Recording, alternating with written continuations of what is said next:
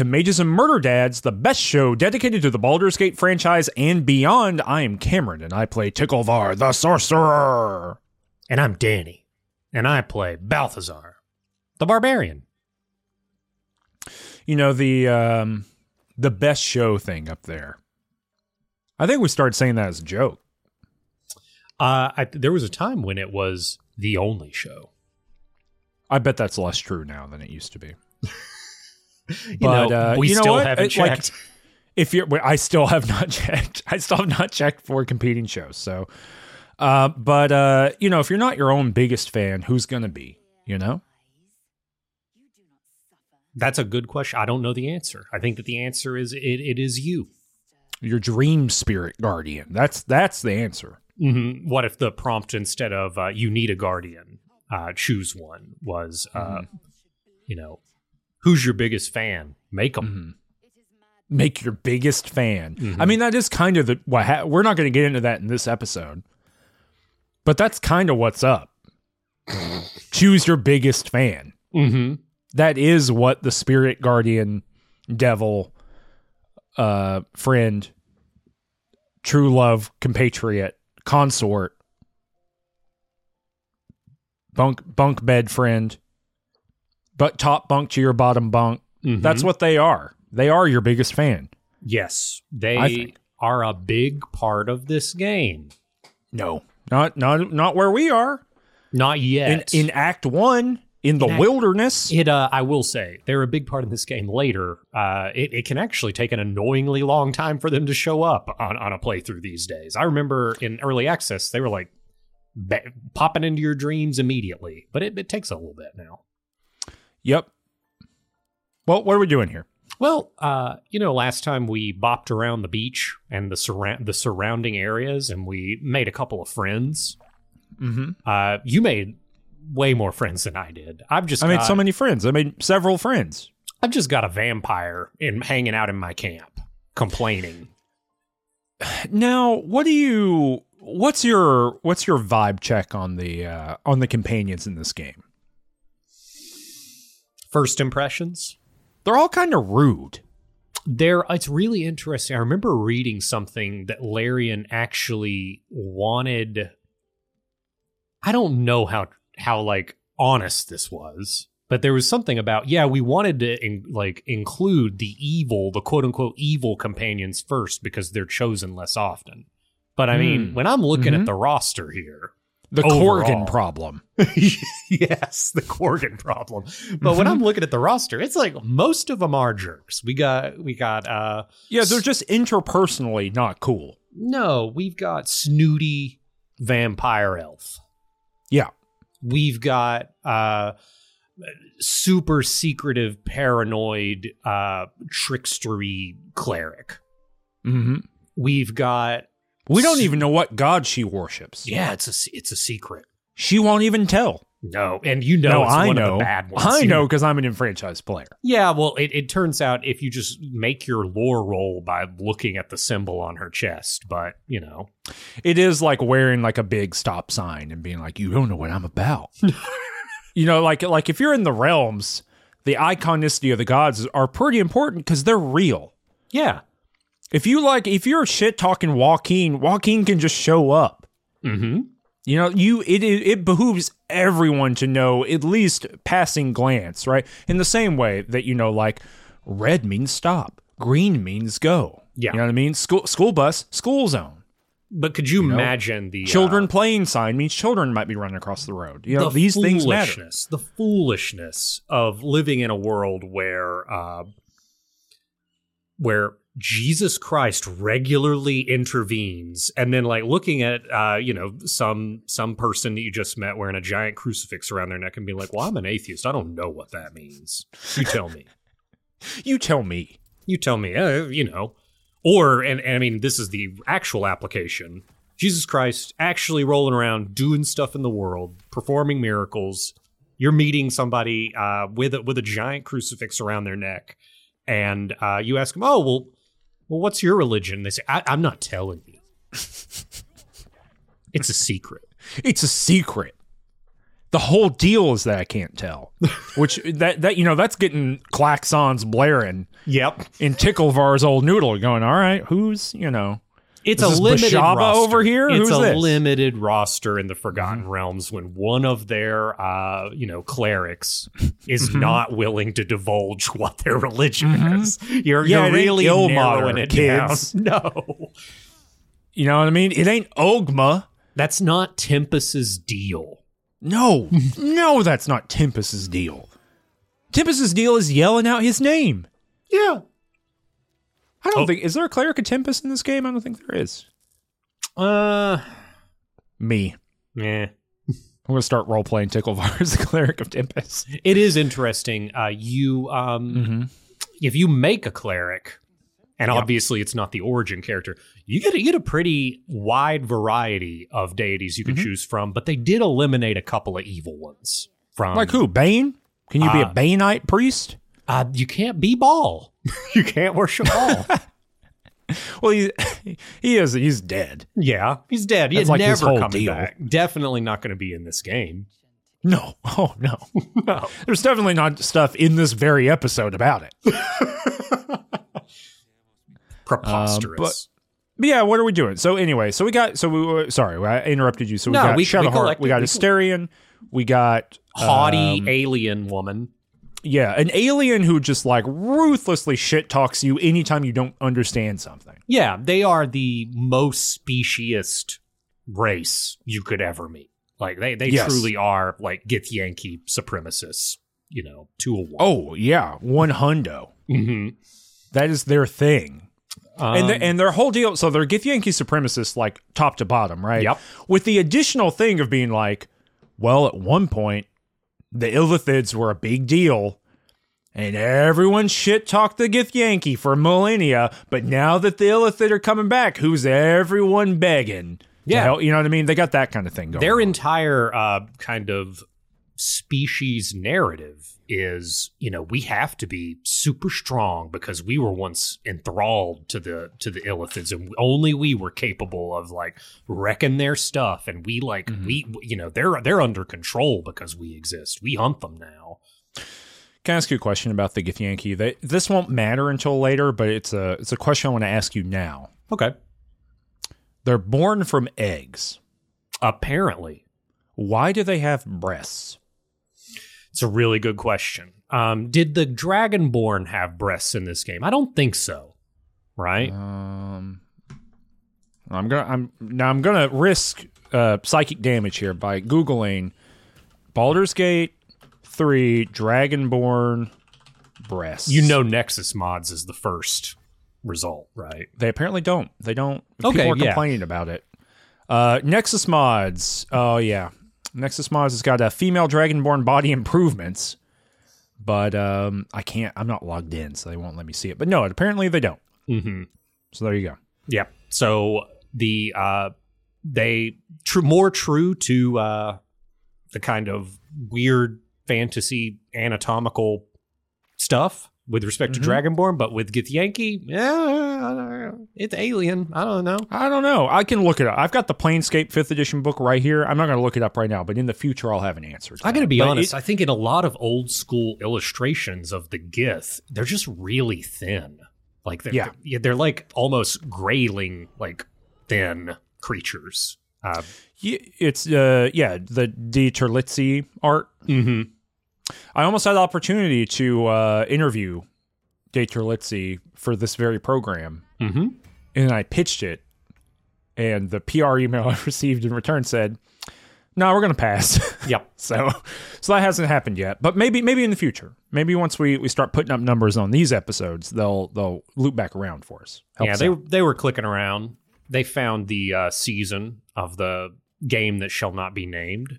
No, They're yeah, where you rage quit and they're like, we don't, we don't want to be associated with. Yeah, where they they just watched 20 minutes of footage where Mm-hmm. it was just uh, me like absolutely eviscerating the game and like the entire system and Mm-hmm. like the plot and They were they were watching you get fettles in real time. and they thought we don't want to be associated with that. That's not, that's bad for the brand. But yeah, it's the the the kind of DiTerlizzi and others sigil planescape art that that has the Gith look in a particular kind of way. Mm-hmm. Which they are still quite thin.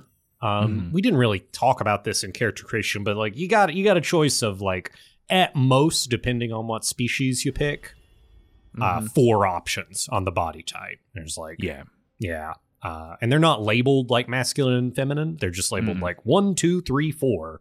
Yeah. Um, and like if, if there are four, two will be buff. But about this, Yeah. there there was like for half orcs, there's two options. Um, hmm in any case, we uh, those are the companions we met. We did not meet Gale, um, Yep. a, a wizard. Who? Who? No, that, that- and that's the thing, right? And this is going to be uh, maybe a question we talk about as we kind of move through this show. Baldur's Mhm. Gate 3 is a game where you can have a very particular experience that excludes a lot of the experiences other players might have. Yeah. If you're only going to play it once, right? hmm What? How Don't do you be the Dark how well yeah but how do you deal with that like what does that say about the game is is is that a, is there a problem here right Mhm. Um i've got uh on my bookshelf i'm looking over it's like the, the warlock of fire mountain or whatever that fighting fantasy game is if you bought that little choose your own adventure book and you read it one time made Yep. made your choices one time hey you're dying in like 15 minutes Mhm. I, I I would believe. But even if you don't, you know what what is that experience? Is is that can do you evaluate it on that on that thing? I don't know. But in any case, in both of our playthroughs, Gale is not a character we ever meet. We don't even know the name. I know the name because it's appended to his hand. Apparently, it's like ontologically attached to the man's hand. I can look at the hand Yeah. and I know Gale's hand. Yeah, someone's whole life can be in their fingers. I- I've mm-hmm. read a whole book about it. There you go. In any case, those are the people we met. We've recruited them. You've recruited them. Um, and Mhm. we are, as you wander around, in order to like get to other parts in the map, there's kind of a bottleneck, and uh, it's it- you know there's a little cutscene, and there's uh, a cool little set piece that occurs. Um, do you want to do you want to talk about that? You wander up, Mm-hmm. and uh, these foolhardy adventurers run up to this gate, and they go, "Open the gate! Open it up! Hello! Open that gate right up!" And the guys go, "I don't know if I can open this gate. I don't know if I should." Like these tieflings, right? Mm-hmm. And they say, "Ah, there's goblins! Help! Ah!" And then the goblins show up. Yeah. So there's like a big fight at the gate of these adventurers trying to get back in.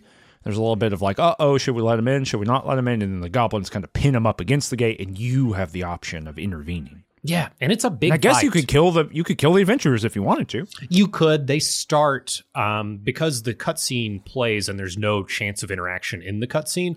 The adventurers start with little green circles around them, so they start not hostile, and the goblins are actually by default hostile to you. Yeah. So you you if you did help the goblins, I don't think the goblins would necessarily appreciate it, but who knows?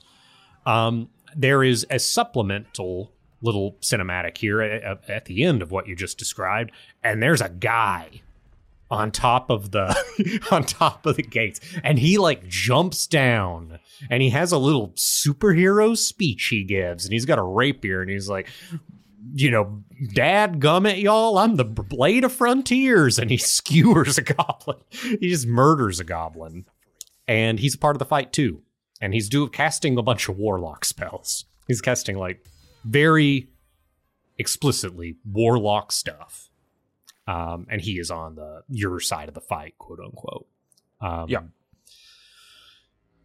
yeah. Balthazar begins this fight as I do every time I do a playthrough on top of the hill, which is like the objectively correct place to begin this fight because there yeah, there's like a little hill because the the the thing's in a little valley in Yeah. between like kind of three hills, one of which you can get on top of, and the other one is the wall itself. So Mhm. Mhm. And when the fight begins, you know, before the cinematic, there are no goblins on the hill, and after the cinematic, there are two goblins on the hill. So yeah, they just appear even if you're standing right there. right there. Um, so the moment the battle begins, there a goblin materializes next to Balthazar, and Balthazar. Say that five times fast. oh, the moment, The moment the battle begins. The moment the battle begins. The moment the battle begins. the moment the battle begins, a goblin materializes next to Balthazar. I like you tried to. Wait, hold on. Is this a barbarian rhyme? it's come. It's back. It's close. That's close to a barbarian rhyme. Mm-hmm. If you start atop the hill, Balthazar will be there still. The goblin Anyway. he must kill, and the goblin Balthazar does in fact kill. Uh, and Yeah. you know, very.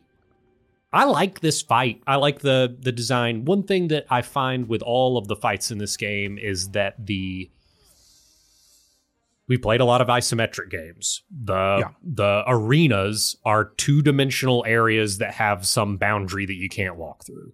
At mm-hmm. best, they will have like bottlenecks or areas where people can like attack you from range, but you have to like you know go around some kind of little maze to get to them, right? Um, all of these, like almost every fight in this game, has verticality, and the arena feels very diligently designed and kind of like is a is as big of a part of the fight as the opponents. Um, Hmm. and I just think that this fight is interesting. There are there's a warg, there's a mm-hmm. hobgoblin, they're like a bugbear, I think.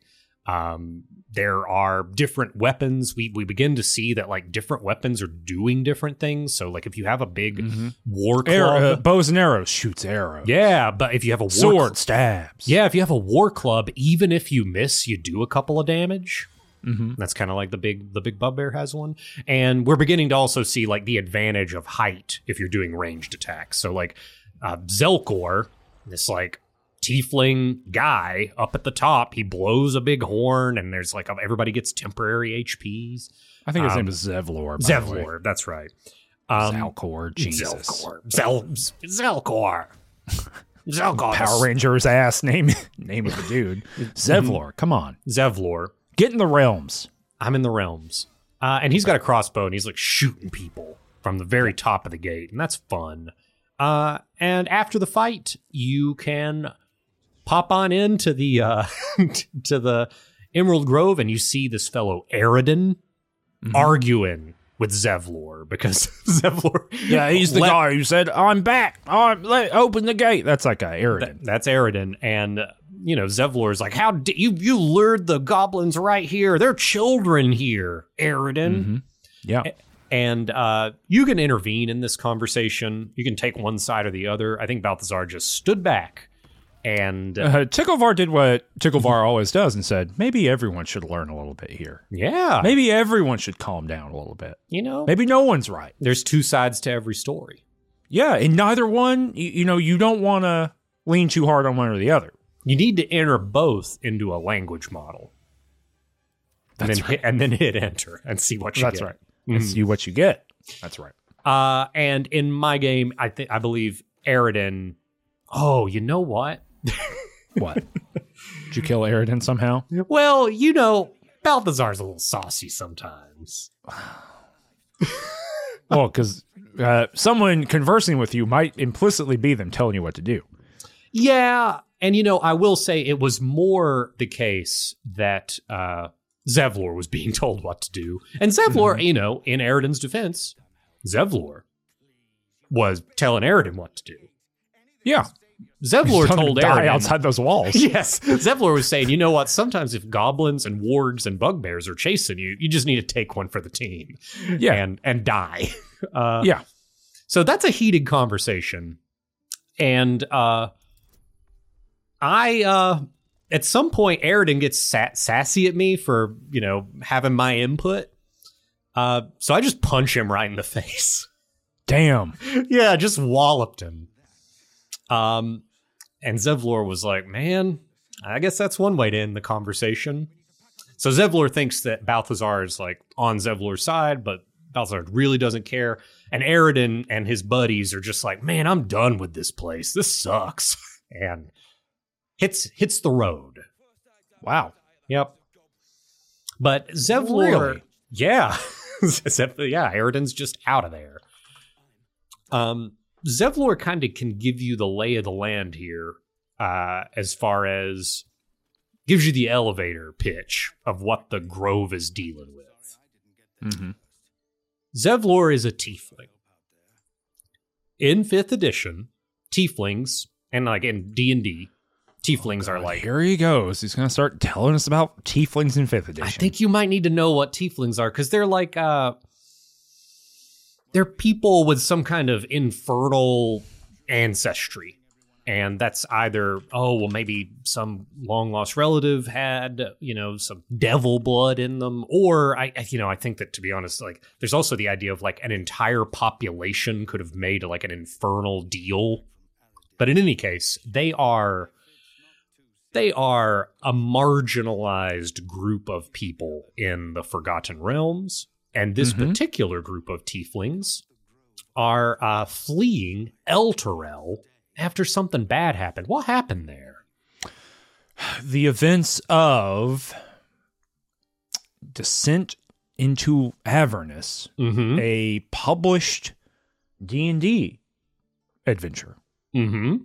in which I believe the mayor of Elturel made a deal with Avernus to submerge the whole town That's free real estate. A- Avernus. Yeah, look, you got to think like the devil's thing, right? Which is Mhm. like, hey, if you're in the plane of Avernus, right? Like, it goes infinitely everywhere, but it's not all full of dudes. Yes. If you want more dudes, you got to bring them for. You got to import the dudes. yep. Now, why did that happen? I don't remember. You know, and Zevlor doesn't tell me that either. Now, is that module chock full of Mad Max Fury Road game mechanics? Because within 5th edition, Avernus is ruled by uh, people who are on infernal machines driving around like Mad Max? Yes. Does it have vehicular combat rules? Absolutely. Does it have a bunch of weird shit you can do just wander around in hell? Sure. Does it does that actively push out my memory of why Elturel went to hell to begin with? Yes, it does. I don't remember. Mm-hmm. And I'm not it's right here, but I'm not going to look it up. okay? I, I don't care. Anyway, they're fleeing that.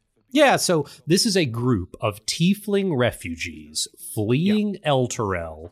No, you know, everybody's got negative associations with these tieflings. They are they are not like uh treated well no- matter where they go. They have they're trying to get to Baldur's Gate, but their their trip has been interrupted by the presence of like all these nasties on the road and and specifically like gnolls. Gnolls have specifically waylaid them and they've taken shelter in the Druid Grove. And there's all of these goblins. There's all these goblins like roaming the, the countryside. And they're all like being drawn to this specific area and, you know, nearby. And th- th- that isn't even the problem, right? The problem mm-hmm. is their hosts, the people who have like taken them in, the Druids. Uh, their leader. Oh, this is interesting. Uh, it- hey, did you know that in the year of slaughter, 1090 DR, Elturel was among the many communities and realms that contributed forces to the alliance against the massive exodus of goblins and orcs that had left the drought-stricken High Moor? They clashed and were all massacred in the infamous Battle of Bones. Did you know that? now, what's this segment called? It's not a segment; it's just fact. Oh wow! I thought I was in a. Uh, it- I mean, all all your lack is a, a snappy title and a little sound effect.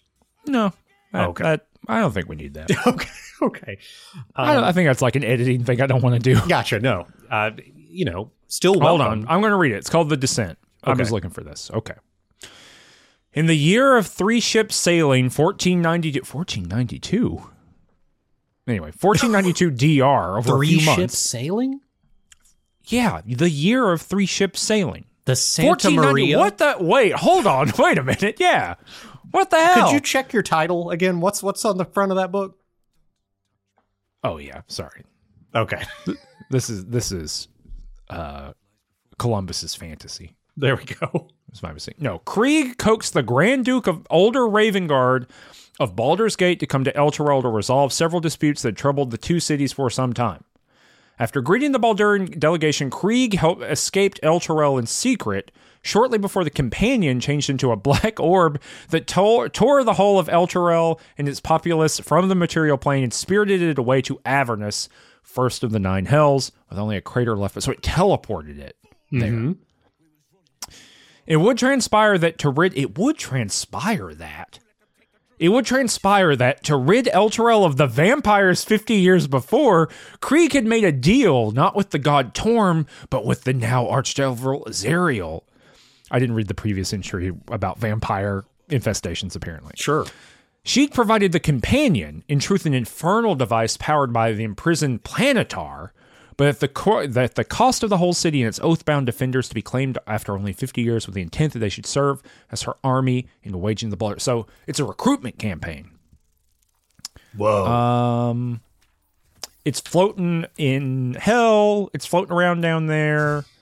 Ba, ba, ba, ba, ba. Eventually, Elturel was returned to its rightful place in the heartlands of Faerun. With the exact, while the exact specifics of its return uh, are unknown, there were ramifications that were felt far and wide. Many, if not all, the city's tieflings were exiled from the city thanks to a new wave of misplaced fear and newly formed prejudice. so yeah, you, your city So, gets uh, zapped no, to hell. You're floating What- around hell, and then you come Yes. back and you and you're like, you know what?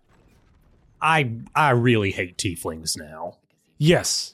They're like, I've been fighting back to back with all these tieflings for this whole time, but the guys I was fighting kind of look like them, so get the fuck out. That's Yeah. basically what happened. Prejudice reigns in the Forgotten Realms. There's a lot of racism in this game. There is. Have you seen that TikTok about that? Yes, you. Yes, I did. I did see Good that TikTok. It's a good TikTok. There, yeah, a classic uh, Baldur's Gate or just fantasy ass, like Faerun fantasy ass situation of someone being, you know, racially oppressed, and you being like, "Whoa, let me intervene." And then th- these games have this tendency of, uh, you know, Yeah. of being like, They "Oh, were the baddies thought- the whole time. yeah, you thought the goodies were the were, were good, but they're actually baddies. The Yeah. baddie, the baddies were maybe also bad, but It's a maneuver we are familiar with on this very program. yeah. Uh, but uh, but yeah, so that's why they're there, and they have taken um, refuge. They've taken refuge in the Emerald Grove, which is a Yeah. uh, you know this is a gr- group of druids, multiracial. I will say multiracial, multi-species coalition of druids, Yeah, very diverse. I think they're all multi-species, multi. Right? I don't. You said that as if like historically. No, you know what? Maybe the maybe Faldorn's whole deal were they all elves? I there are definitely elf elf only uh, Mhm. groups of druids, but you know that might be a geographic thing. Who knows? Right. But um, in any case, they've they've taken refuge. These are worshippers of Silvanus, and what we find out when we enter is that there was a druid named Halsin, like the the the head druid, the head honcho, top guy, arch druid, if you will. He was they made uh, a Faldorn card. You know that?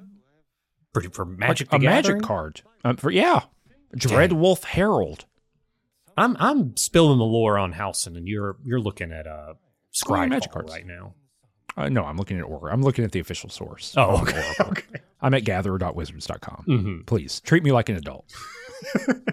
Uh, Faldorn yeah. was a, a human anyway, so it didn't matter. gotcha. Okay.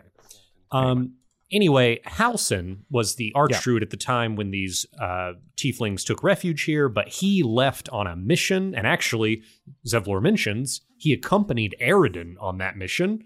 Aradin did not bring Halsin back. Aradin lost the archdruid on on the mission.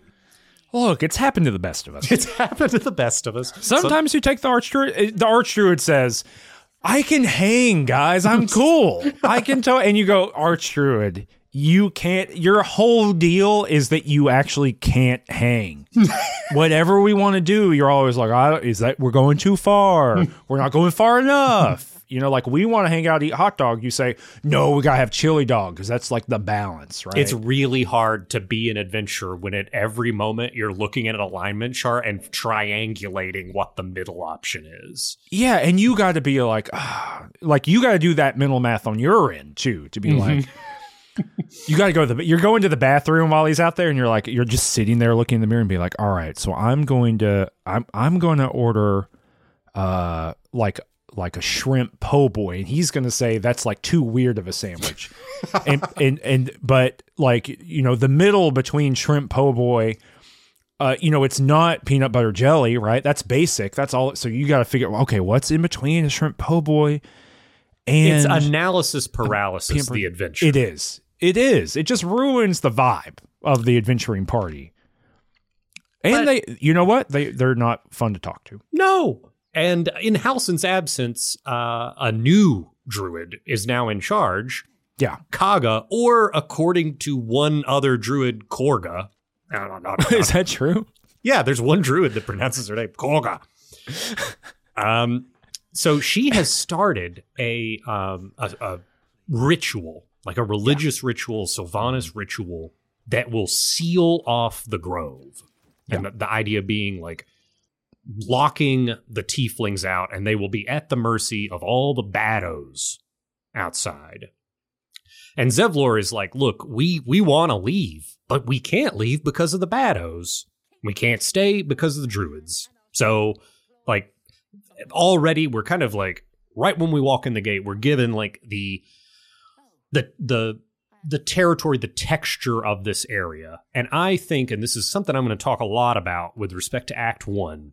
This is a Act One is a very Gygaxian act. There is an ecology to this area that is independent of the player. And I don't know how you interact with this, but I do interact with like the central question of the Emerald Grove and like what's going on there. As a player, you do not have to. You you can leave Act One and continue the game and complete the game and not interact with the Grove and this problem.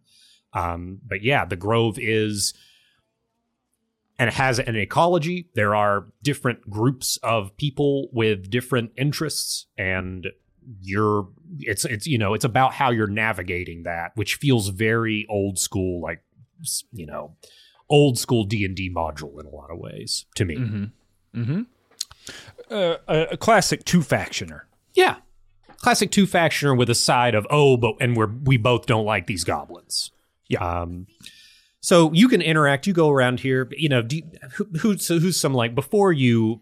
uh, Do you do you end up talking to this this new archdruid Korga? Kolga. Korga Yeah, I talked to everybody in the, the in the Emerald Grove. Druids Grove. Yeah. So we get uh, if you if you to, what, what's what's what's her assistant's name? Rick. he's the You know what guy he's the guy that calls calls her Korga. Oh, is he? Yeah, I, I like think he What is be- his name? It's not Rick, but it's something like that. Rant? Yeah, so it's in the inner sanctum. It is uh on, let me get let me get on uh, sorcerers.net. Give me a second. It's not here. Rath. R A T H. Yeah, there we go. So I'm talking to him, and uh, so I first things first. I'm like walking around, and there's like dudes to talk to. You can you can talk to Arron. He's like a halfling trader. Mm-hmm. Guess that's where I got my uh, gloves of snatching arrows out of the air. That's what you Mhm. told me. Um, you can go talk to Aradin again, and he'll be like, "Oh, well, we was looking for something in there. Oh, we was looking for uh, a treasure. You can go get the treasure. Go find the druid." So there's some of that stuff going on, right? Mm-hmm. We'll talk about that later on. You can go all around, but if you go try to talk to the lead druid to see what the hell's going on, who is Kol- Kolga right now, Mm-hmm. you get down to the bottom, and there's some tieflings getting menaced by some druids. There's some civil unrest happening. There is, and they're like, "Get my kid back." There's a lot of kid talk, and then Mhm. one of the druids is like, "Oh, you know," the tiefling steps forward, and one of the druids turns into a bear. Yeah. The ultimate mean mug for a druid to do. Yeah, you can't mean mug harder than turn into a bear. Maybe turn into like a giant eagle. There are definitely you know, there's it's on the spectrum. Like Yeah. of mean mug animals. Well, you can't go too far because then you're not a druid anymore. They they can't turn into a dragon, for example. That's too far. Mm-hmm. It's got it has to be. Uh, you know, that's actually why the uh, D and D movie rules update that allowed druids to turn into owlbears is is like fundamentally wrong. Yeah, that the tails wagging the dog now, that we now have like intellectual property adaptations of film, like No, I don't care the about that. We're already there, there's like transformers and shit in D and D. I don't care. that's not what I care about. Mm-hmm. Uh, the no the the the problem there is that owlbears are too interesting. Ah, the most interesting thing a druid can be is a bear. yeah, or like dinosaurs, I guess. Like, I not in this game. No, You can't turn not into a in this T Rex game. and start biting dudes' asses off or whatever you got to do. That's not. Anyway, so he does that, and you walk up, you're like, hey, what's the deal? And they're like, you can go by. Yeah, basically, I think that the, the the plot rationale for them being okay with They're you like, you're the protagonist. That's cool. is that you uh, aided in like it's it's almost as if they've Oh, right. conceived of the fact that you personally repelled the goblins. But I mean, I was in that fight. The just two tieflings on top of the gate would have done it, right? Yeah. You know, Well, otherwise the gate wouldn't work. correct. you know if you can't if you can't do that then anyway but uh they uh they let you in and you go talk to Kagha and you find her menacing a child Yeah, so we find out that, you know, from what she's saying, she's got her little familiar, her little animal familiar, which is a snake. And she's like, "Boy, howdy, you better Ver- not you better not Vertar you better not you better not tick off my snake. I, I can tell. I know this snake. This He's snake's my twitchy this snake's my friend and boy howdy. He's ready to bite you. he's he's totally ready to bite you. Um he's gonna bite you kid and this kid's like 11 Yeah. So, who is the first person that told anybody what to do in this situation? And from Balthazar's perspective, that's that's Kagha. right? now I wonder how far back does Balthazar go it's literally Like- his like- like- perception because he's a would solipsist, Balthazar have to kill Here- Ao at some point like tracing it far enough back No, because if a tree Okay. falls in the forest and Balthazar Yeah. didn't see it, the tree doesn't exist. got it okay Yeah. Um. So yeah, uh, Balthazar like basically intimidates Kagha into letting the kid go. okay Uh, and Kagha is like, man, you know, I don't, I don't like this stuff. These, the, the, the- she calls them parasites, like these. oh yeah tieflings. she's not cool Um, and you know, I think that Balthazar at some point, like, hey what do you think the Druid Grove uh, version of Parasite of the film Parasite would be Oh, like a little tiefling who just lives in the Druid's Grove for eternity. Grows so old like there. obviously we there. I don't. I didn't see any bathrooms in the druid. Oh no, you just do it wherever you want when you're well, that's around. the thing is like druids get to shapeshift into a fly and then make a tiny poop, and they all like do you think that's what happens? Of course, that's the logical thing to do. I don't think that's what they do. Here, can, can I give you? Can I give you a flip side here? Yeah.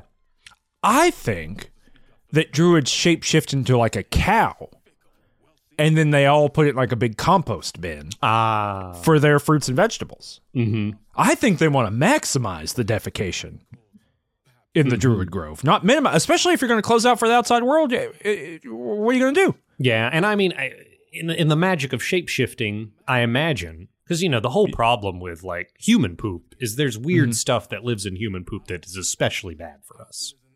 Yeah, Um, and perhaps in the shapeshifting uh, process, the gut flora, as Yeah. it were, like the gut gut creatures, also get shapeshifted into different stuff. Oh, you think? Huh? Yeah. Could you shapeshift into gut flora? well, what happens to your own gut flora then?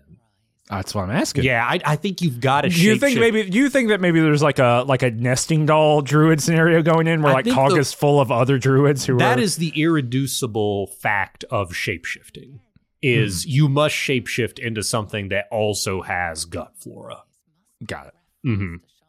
hmm That's how they got the uh the what do you call it in the owl bears in. They got gut flora. So Mm, yeah, via bing bang. But you can't shape can't shapeshift into an ooze. It They was don't have gut literally only one line they had to add to the monster manual of oh P.S. Owlbear's got gut flora. Yeah, Mm-hmm. that's all they have to do. So Balthazar in conversations these days often gets uh, the opportunity to say some pretty pretty cruel things. Yeah, in terms of conversations in this game, you kind of get like good guy, neutral guy, bad guy, wild card. Wild card. You know what I mean? Like in terms of your four dialogue options. Mhm. It- It's not a wordy game. No. And there isn't that many opportunities in this conversation to get like too weird. Mhm. Um, but there is this uh I, I do call her like, man, you're you're seriously messed up for like threatening a kid, right? Mhm. Like it, it, it obviously shows something super weak about you. But she immediately, um, you know, kind of like asks me to help. She's like, "Look, if you like these tieflings so much, like this is the decision you've made. Why don't you marry him? yeah, if you if you like these tieflings so much, how about you how about you help them? How about you like get them the heck out of here? And the way you can get the heck out get them the heck out of here is solving this goblin problem. If you solve the goblin Mm. problem, they're going to be able to leave. We get to close the grove. Everybody wins.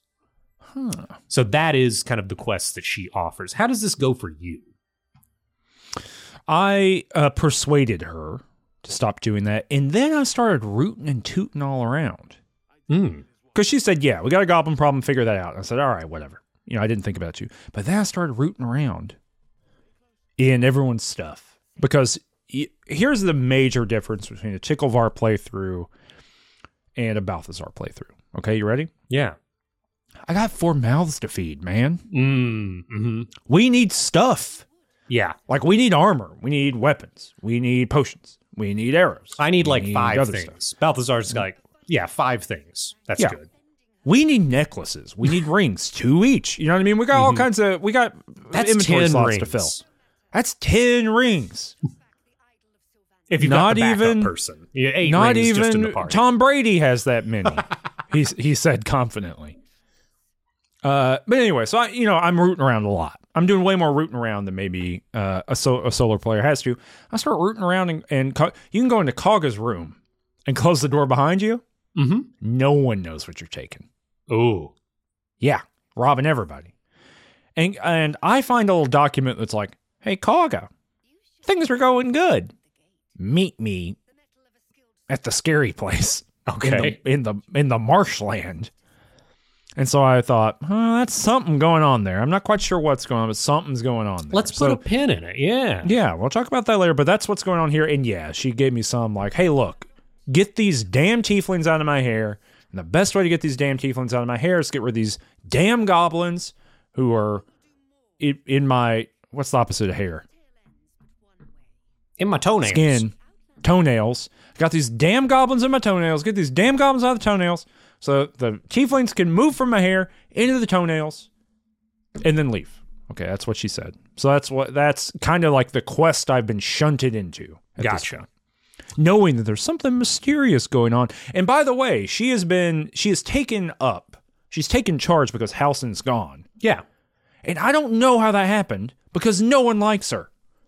No one, uh, Rath especially, in the same room. Rath, who, who seems to be the real number two, right? Yeah. Rath's like the COO. Yeah, yes. He's the CTO. Mm-hmm.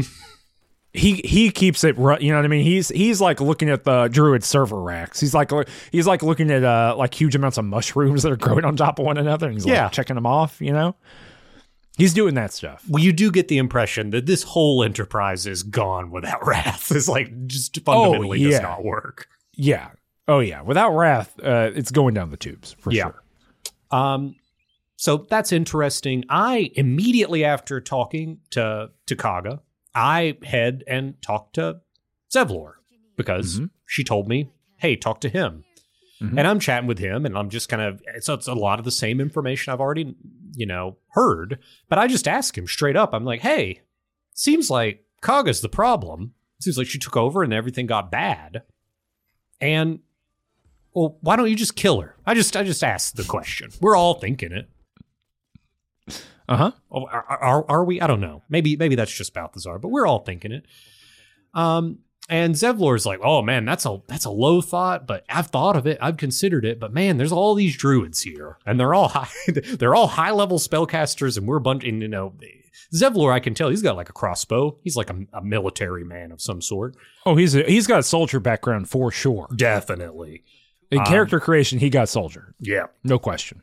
and uh, but he's he's definitely concerned about uh, about the you know an attempt on Kagha's life. What does that do to Mhm. uh, to the Grove? So he says, "I'd really what you need to do is you need to." You know, there are a lot of goblins, but goblins usually have leaders, and I bet if you took out the leaders, you would solve this problem for us. The goblins would disperse. We'd be able to get the heck out of here. And uh, he also throws in, you know, hey, Halsin's out there. Maybe if Halsin came back, maybe it would be kind of the, the end of uh, Robin Hood when the good king came back and the bad king Yeah. went away. Yeah.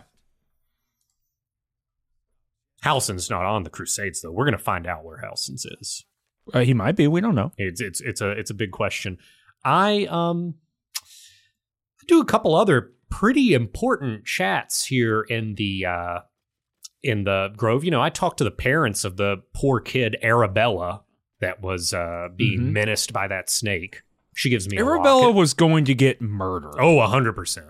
Like straight up turned to dust by a magic snake as presented to us. You know what I mean? Yeah.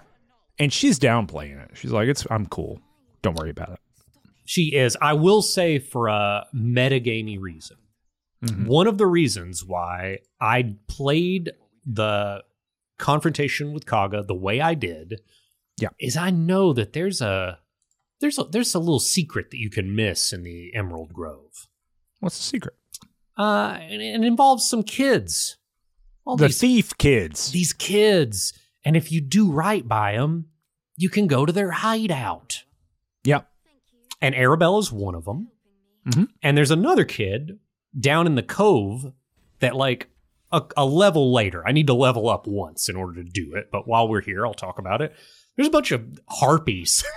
in, in He's the, down there. He's like standing in the thing. He's just chilling out, and he's like, "You hear all that music?" that music. Like, "What are you talking about?" Oh, it's and just you a- get It's just a bit of water, sir. It's not. he it's- can trick your ass. This is some like great Larian stuff, right? Mm-hmm. Because he'll be like, "Listen to it," and if you listen to it, you're fucking tricked, bro. You now you're enchanted. yeah. Never click listen to the music. Mm-hmm. I like that. I thought that was fun. It was good.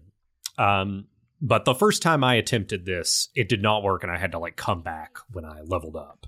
Um, But uh, that's a that's a fun little fight. But if you save him and you save Arabella, you are you know he does you a solid. He's like, hey, you know this is the password. Uh, to the hideout, and there's like a little hole you can crawl into. That another little tiefling kid's down there, and you can meet Mol, Mm-hmm. and she gives me another way to fix this problem. Like, you know, maybe it's not about uh, Kagha, maybe it's not about the goblins. Maybe if we just steal the idol of Silvanus, that is Whoa. like the centerpiece of the ritual to close the grove. How about we steal that and we kill two birds with one stone? One, this ritual stops. They can't. I was not offered this, grove. by the oh, way. really? No, I talked to this kid, and she was like, "Hey." Thanks for saving that guy. Um, we're trying to get to Baldur's Gate. We're gonna do all kinds of cool shit when we get there. And then I could give her some money to help out. I gave her like uh, fifty gold or something. Oh, that's I, so. I they, was they didn't talk to me about shit else. Oh, did, and you did save Arabella, and you did save the kid, and you had talked Mm-hmm. Yeah. to Arabella and like resolved her quest. Oh, that's interesting. Yeah. I don't know. There might have been. Oh, there were a couple of other kids you could interact. I might with. have I might have only talked to Arabella's parents. Ah, yeah. that might have been the issue. hmm Huh. But yeah, so you th- you can miss this quest. Uh, she will give you the quest to steal the idol, and that will s- solve the problem. And also, she offers to split the proceeds when she inevitably sells the idol in Baldur's Gate. Ooh. She plans on selling it. Yeah, so there's a big idol to Silvanus in the middle of the drawer. It's the thing they're they're uh, praying to Mm-hmm. it, to make the bad thing happen. Yeah. So that's a that's kind of another angle, and we have yet another little angle here. Did you meet Sazza? What do they look like? Names are no Sazza. good here. Sazza is a little goblin in a cage.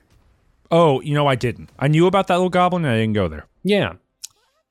So Balthazar walks into a, what is obviously a prison, and you can always tell what a prison is in this game uh, because it will have two chests, and one of them will say equipment chest, and it will be empty because that's where all your stuff ends up if you get arrested.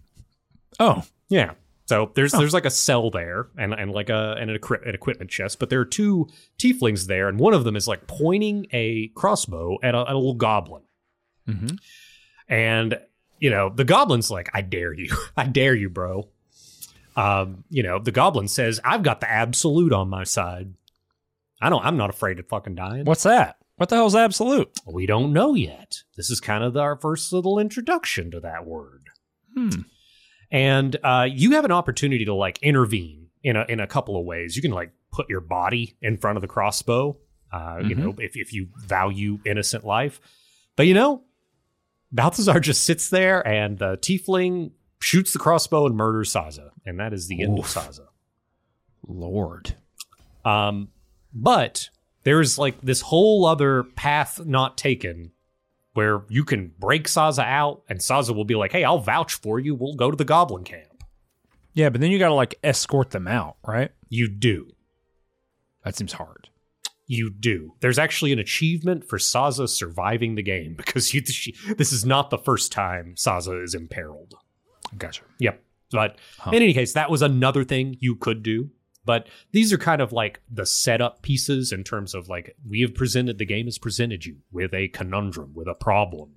Were these two groups of people. There are ways to solve it. There, you, do you go get Halsin? Do you do you try to take out the goblins? Do you, do you try to like kill Gaga? Do you do you prevent the ritual? These are all. This is the setup. And in this episode, we have laid out what the setup is for how this thing goes. We can chat more, but there's like a couple of other little things we can interact with with the Grove that are Mhm. not inherently linked. I think that one that we should probably talk about, or you should probably talk about, is uh Wyll. That like we saw Wyll. We saw he, this was the guy that like I got bad news on this one too. oh Um, no. Got some bad. So I told you I got Karlach. We'll talk about Karlach in a future episode. Yeah. Wyll and Karlach are at odds with one another. Wyll is uh God, the blade of the frontiers. He's like a he's a regional, he's a folk hero. He's a folk Like, hero. That's actually his background. Yeah. yeah, there's a background in in D and D Fifth Edition. Uh, we've talked about backgrounds in the previous episode. Um, it's called folk hero, and it's like you did something cool, and people like you, and so like you can build on that, right? I once uh, one time in a D and D Fifth Edition game, right when it came out, I played a uh, uh, a, a halfling ranger Mm-hmm. who was a folk hero named Randy Banjo, Ooh. who died surfing on his banjo. That's how you want to go out. That's how you go out. Actually, I think he jumped into a planar portal and disappeared forever because we never played again. But With uh, with your banjo or on it. That's how they say. that's right. How do you want to go out? Mm-hmm. Um. Anyway, so Wyll's whole deal is that he is a warlock who has been uh, instructed by his patron, Mizora. Mm-hmm. That's right, I can remember this. People listen to other Ranged Touch programs, you'll note that I can remember way more characters for some reason from Baldur's Gate than literally anything else. But Yeah. he's been instructed to kill Karlach on the demand of Zariel. We'll talk about Karlach's deal later, but uh, I did not recruit Wyll initially. I kind of ignored him while I was going through this uh, Emerald Grove. I ignored him. I recruited Karlach. I went to my camp. I slept at my camp, which we have not talked about. We'll probably talk about the camp in the next episode. Yeah. I slept there. Wyll showed up and he was like, Hey, I'm here to kill Karlach. And I persuaded him to not do that. And then uh, he said, Well, I think I want to join you. And I said, Nah, I don't think so. and he said, Are you sure I could hang out? I can like really help out? And I said, Nah, I think you're too complicated for me. And then he disappeared. He walked off into eternity from my camp. I've never seen him again. Now, I don't know what that's going to do to the rest of the game. Because there are some Wyll specific things. This is partially why I did it. There's some Wyll specific stuff that happened in Act 3 that I don't know how they're going to happen without Wyll. Mm. And maybe they won't. I don't know. Mm-hmm. We're going to find out. So Wyll is not in my game. Partially the reason I did this is I played my first game with Wyll and and Wyll fans, if if there are Gale fans, I can simply say I'm sorry. To Wyll fans, I'm with you. Here's the deal. I like Wyll a lot. I think he's really cool. I think he was my favorite character of the companions in the original playthrough that I did, like by a, uh, by a long shot. I was afraid that if I let Wyll be in the game, I would play with Wyll again, and I wanted to experience other stuff. Mm-hmm. So I did this as a form of like self negation, as Yeah. any good druid would, Mm-hmm. and banished him from from existence. Did you Uh, know he he was truly going to disappear? No, I didn't. Yeah. I thought he was just gonna like go off and do something else. Mm-hmm. Maybe he'll show back up. I actually don't know, but he hasn't showed up yet. So Oof. Okay. anyway, he's out. So um, if you care about Wyll, sorry he's not here. You should play the game yourself alongside us. Put Wyll in. You can learn about what he's up to. Yeah. Did you meet a meet a nice lady called Auntie Ethel? Nope. No, didn't meet Auntie Ethel. Yeah, she's she's like a little vendor. She was she noticed that I looked ill, Uh huh. and Auntie Ethel told me, "Hey, come over to my little little house." She marked it on her map. And She said, "I help people." That's friendly. And I said, noted. That's a that's a great idea because in addition to, and you know, this has been in the background uh, of the game, Mm-hmm. but in addition to this problem in the Emerald Grove, the real main quest at this point is you got a bug in your brain. You need to find a way to fix that. Oh, bro, you're you're bug brained. You're bug brained. And I imagine for you, you've probably got some dissenting voices on how best to figure that out, right? We You just prob- don't know yet. You Well, we don't like know, People, people got ideas, right? People so got Lae'zel's told me, Mm-hmm. let's find some more Githyanki. Shadowheart said, I'm not telling you jack about shit. Astarion is currently not in my party. Karlach's got other stuff going on, Yeah. as we'll get into later. hmm So yeah, Uh, I got a lot. I got a lot of voices in the room. I don't have sure. that, but I did meet Nettie in the Druid Grove. Did you meet Mhm. her? Uh, yes. She is a dwarf druid, and you can tell her about your issue and say, "Hey, I, you know, you were recommended. I went on ZocDoc. I sorted by, you know, five stars in my area. Yeah. You popped up. I don't know if you specialize in bug brain, but worth a shot. Shooting my shot But right if you now. do, If you do, uh, boy, got a great, great opportunity for you. hmm Um, as long as you know, are you in network? You know, Yeah. we got other questions, but uh, she, um, it's a really funny conversation because if you are not perfectly transparent with her, she will try to poison you. She will try to like euthanize you.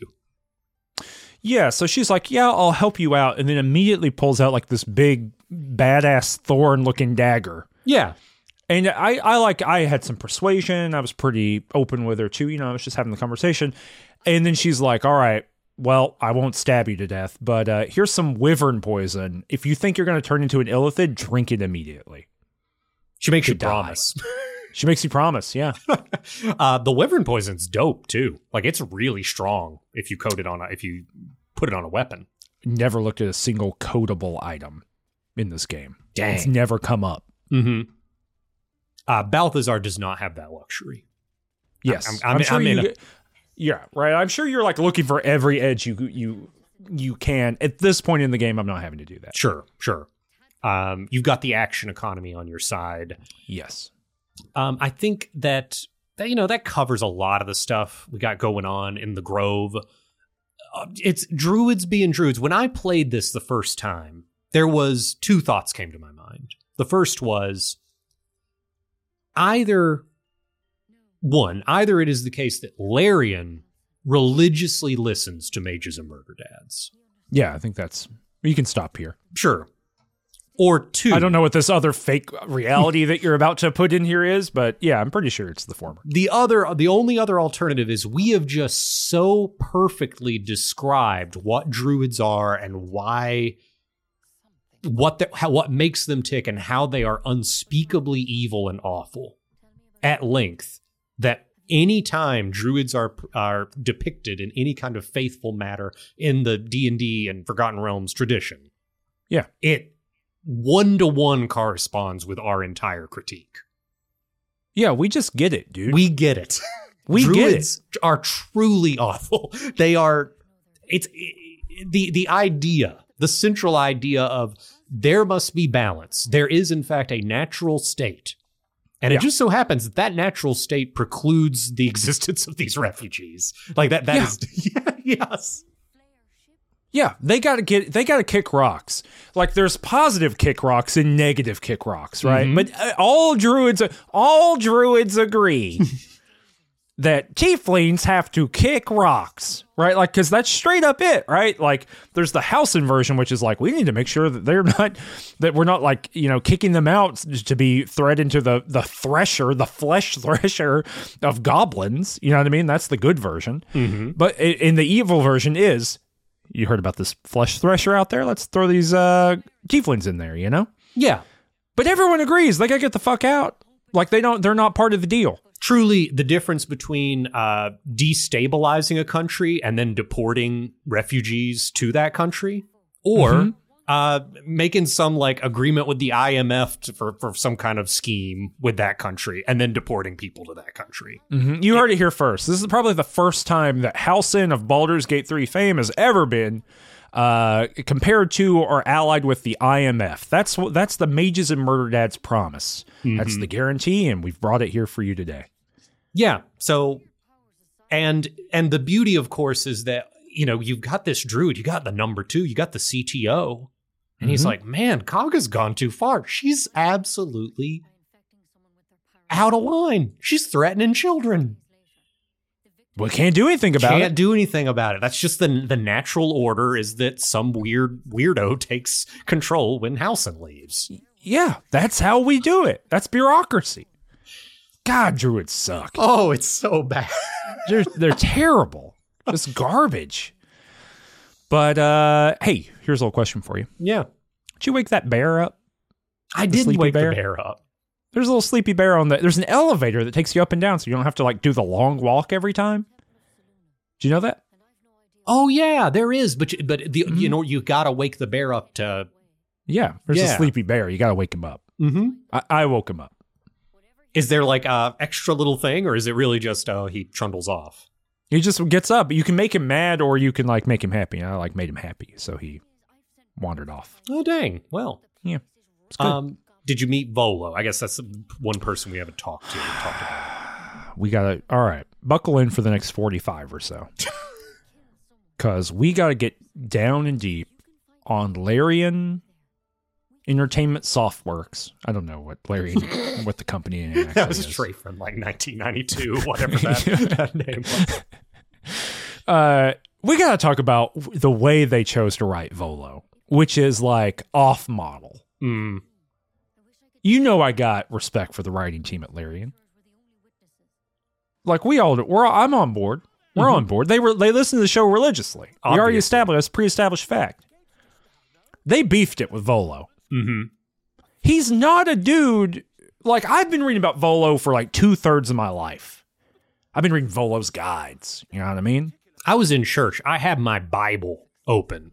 Inside the Bible was the Baldur's Gate 2 instruction manual. Co-written by Volo and Elminster. Yeah, co-written by Volo and Elminster with with like commentary in the margins. Yeah, same, right? Except none of that stuff, but same conceptually. Same. Yeah. That Volo's not like a big goof. Like in this game, he is written as like um, you know, like an aggrandizing big fibber who like makes things up and uh is like, you know, print the legend, not the story. And uh he like presents things as if he knows about them, but like we know as the player, there's a little bit of dramatic irony because we know that he doesn't know what he's talking about. Yeah. That's the way he's presented consistently. And that's just not like the actual Forgotten Realms Volo to me. Like, actual Forgotten Realms Volo is like the guy who does know what's up. And if he doesn't exactly know what's up, he might he might spice up the story a little bit, but only to kind of paper over it. And he's the guy who like Volo's the dude who knows that in that one tavern down by the docks, if you go and knock on, you know, the maintenance room door and mm-hmm. you knock doot doot doot three times, then like an elf will open it up and say password, and you say twiddlesticks, and then they, you know, they they give you the good stuff. You know what I mean? Yeah.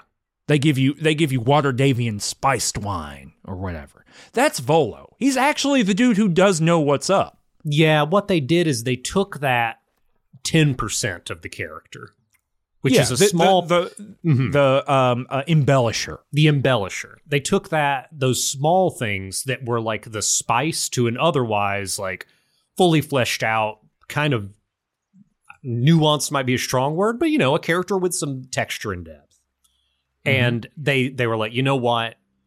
Limited screen time. We are just going to absolutely em- emphasize the wildest, that wild ten percent, and make the whole character about this is it's a tall tale, tall tales.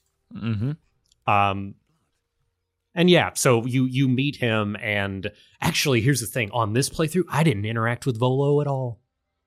You just saw you saw him in his little hat, and his little I vest. saw and him, said, and I remember how him." long this conversation is, and I think I was just like, I'll I, I'll have a chance to get this quest later. And uh, dear listener, unfortunately, that was not not the case. Oof. I was I was not that was not true.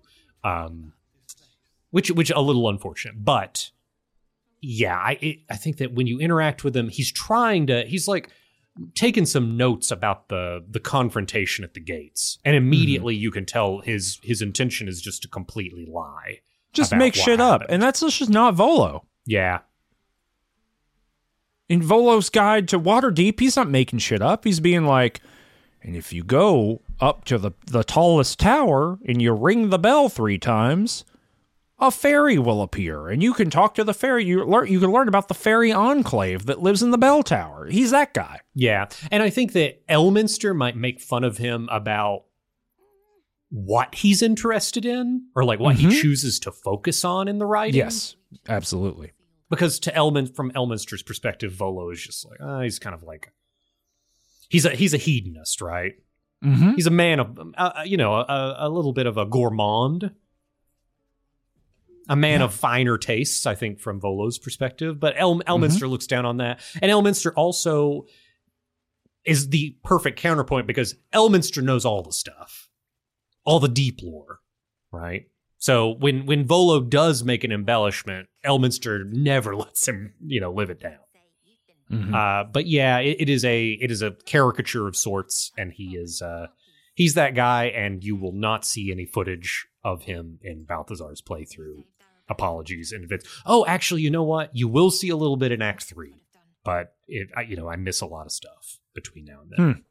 Well, Mm. you're going to get the whole Volo story because I like Volo. Yeah, Even if I don't agree with how Volo is being written currently, I still Mhm. think Volo is cool. yeah, but he's there. Did you did you else? correct him at every turn in the story? No, I just you- kind of let him do his shit. Although, like, again, this is a moment where like Larian I think are being like ten percent too clever too, Mm. because uh, there's a thing where you're like, why do you keep mentioning this dragon? And he's like, a story is always better with a dragon. And I was like, yeah, man, I know, but but you're the guy, you know, who I'm supposed to read your little book, and you're like, if you if you tip the barkeep one gold piece, he'll tell you the story about the the true story about how he killed the you know the the uh, giant elk that that's mounted up above the thing. And and if you wink at the giant elk it'll wink back. Whoa whoa what?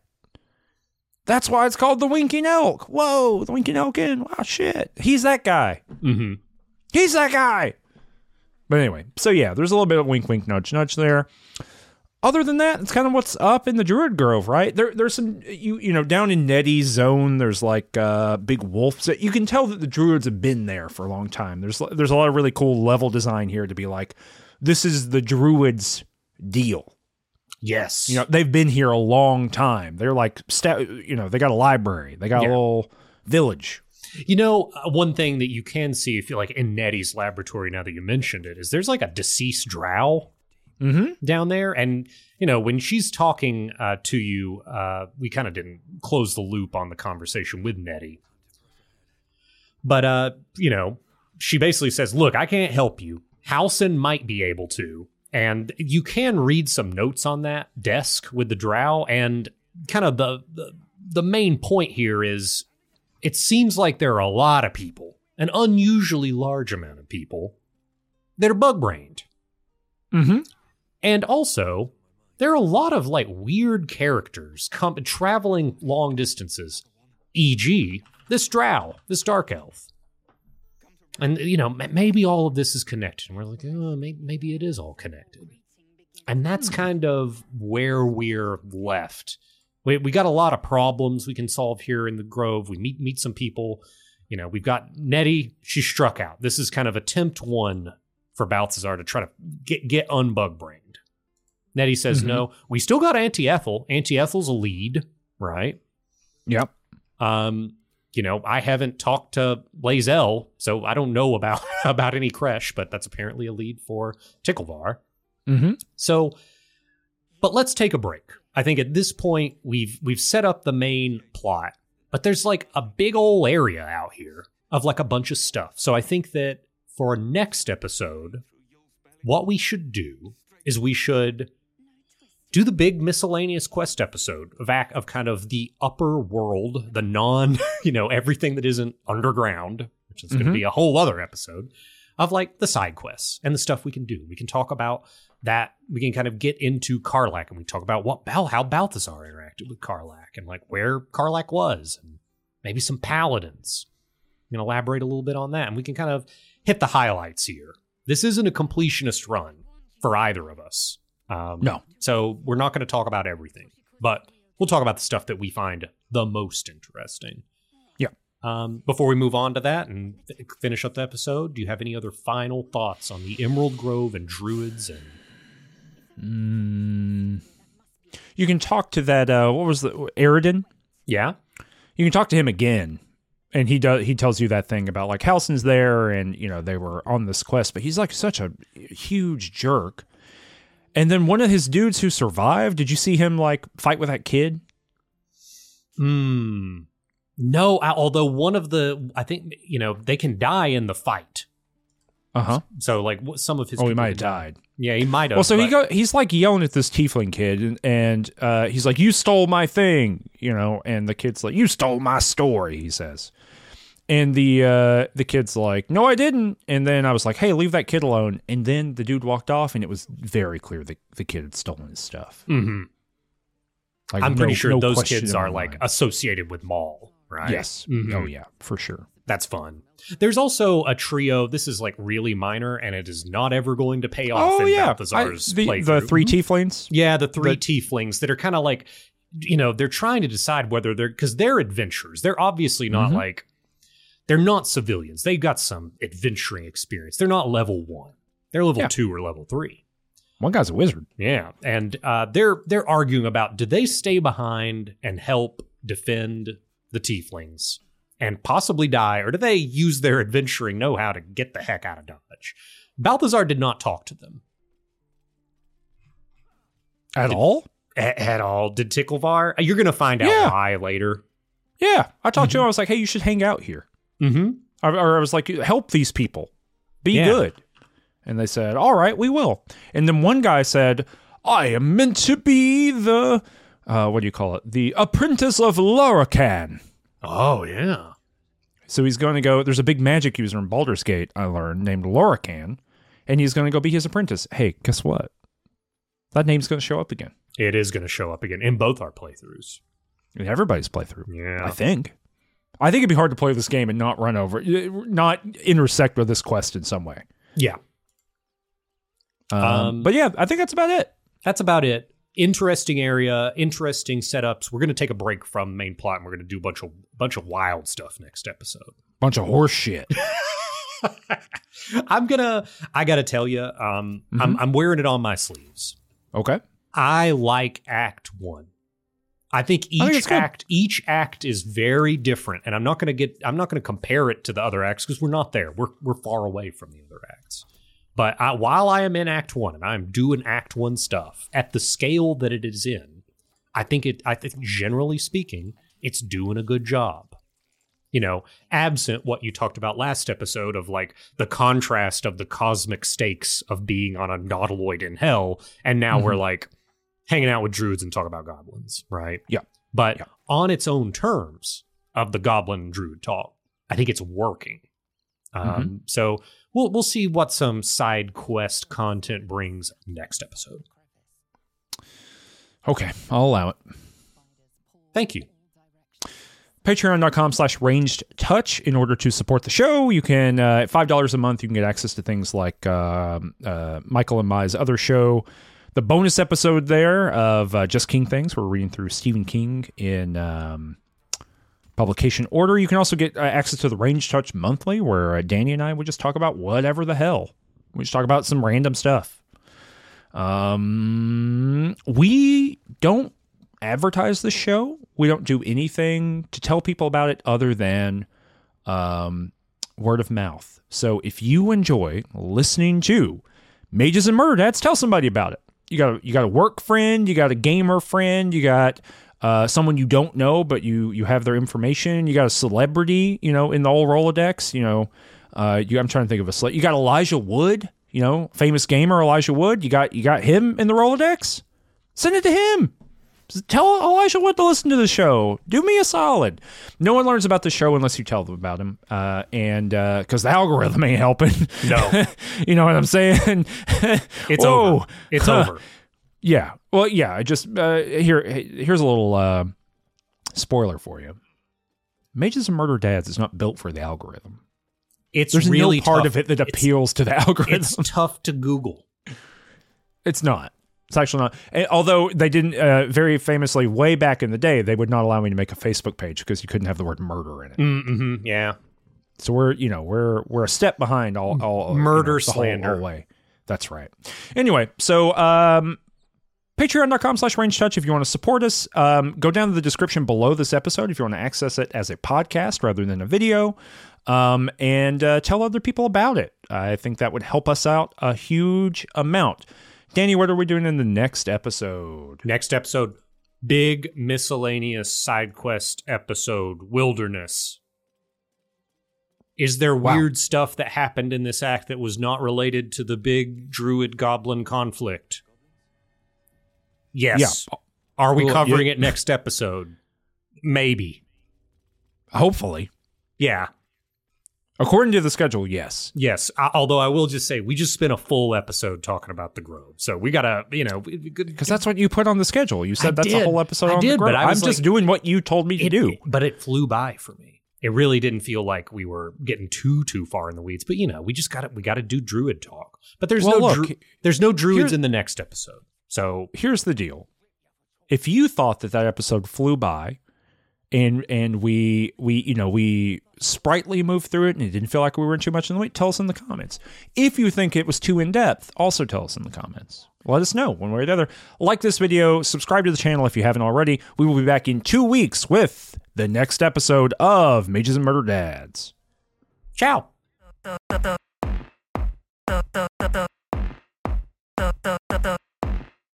wise, wise, wise, wise.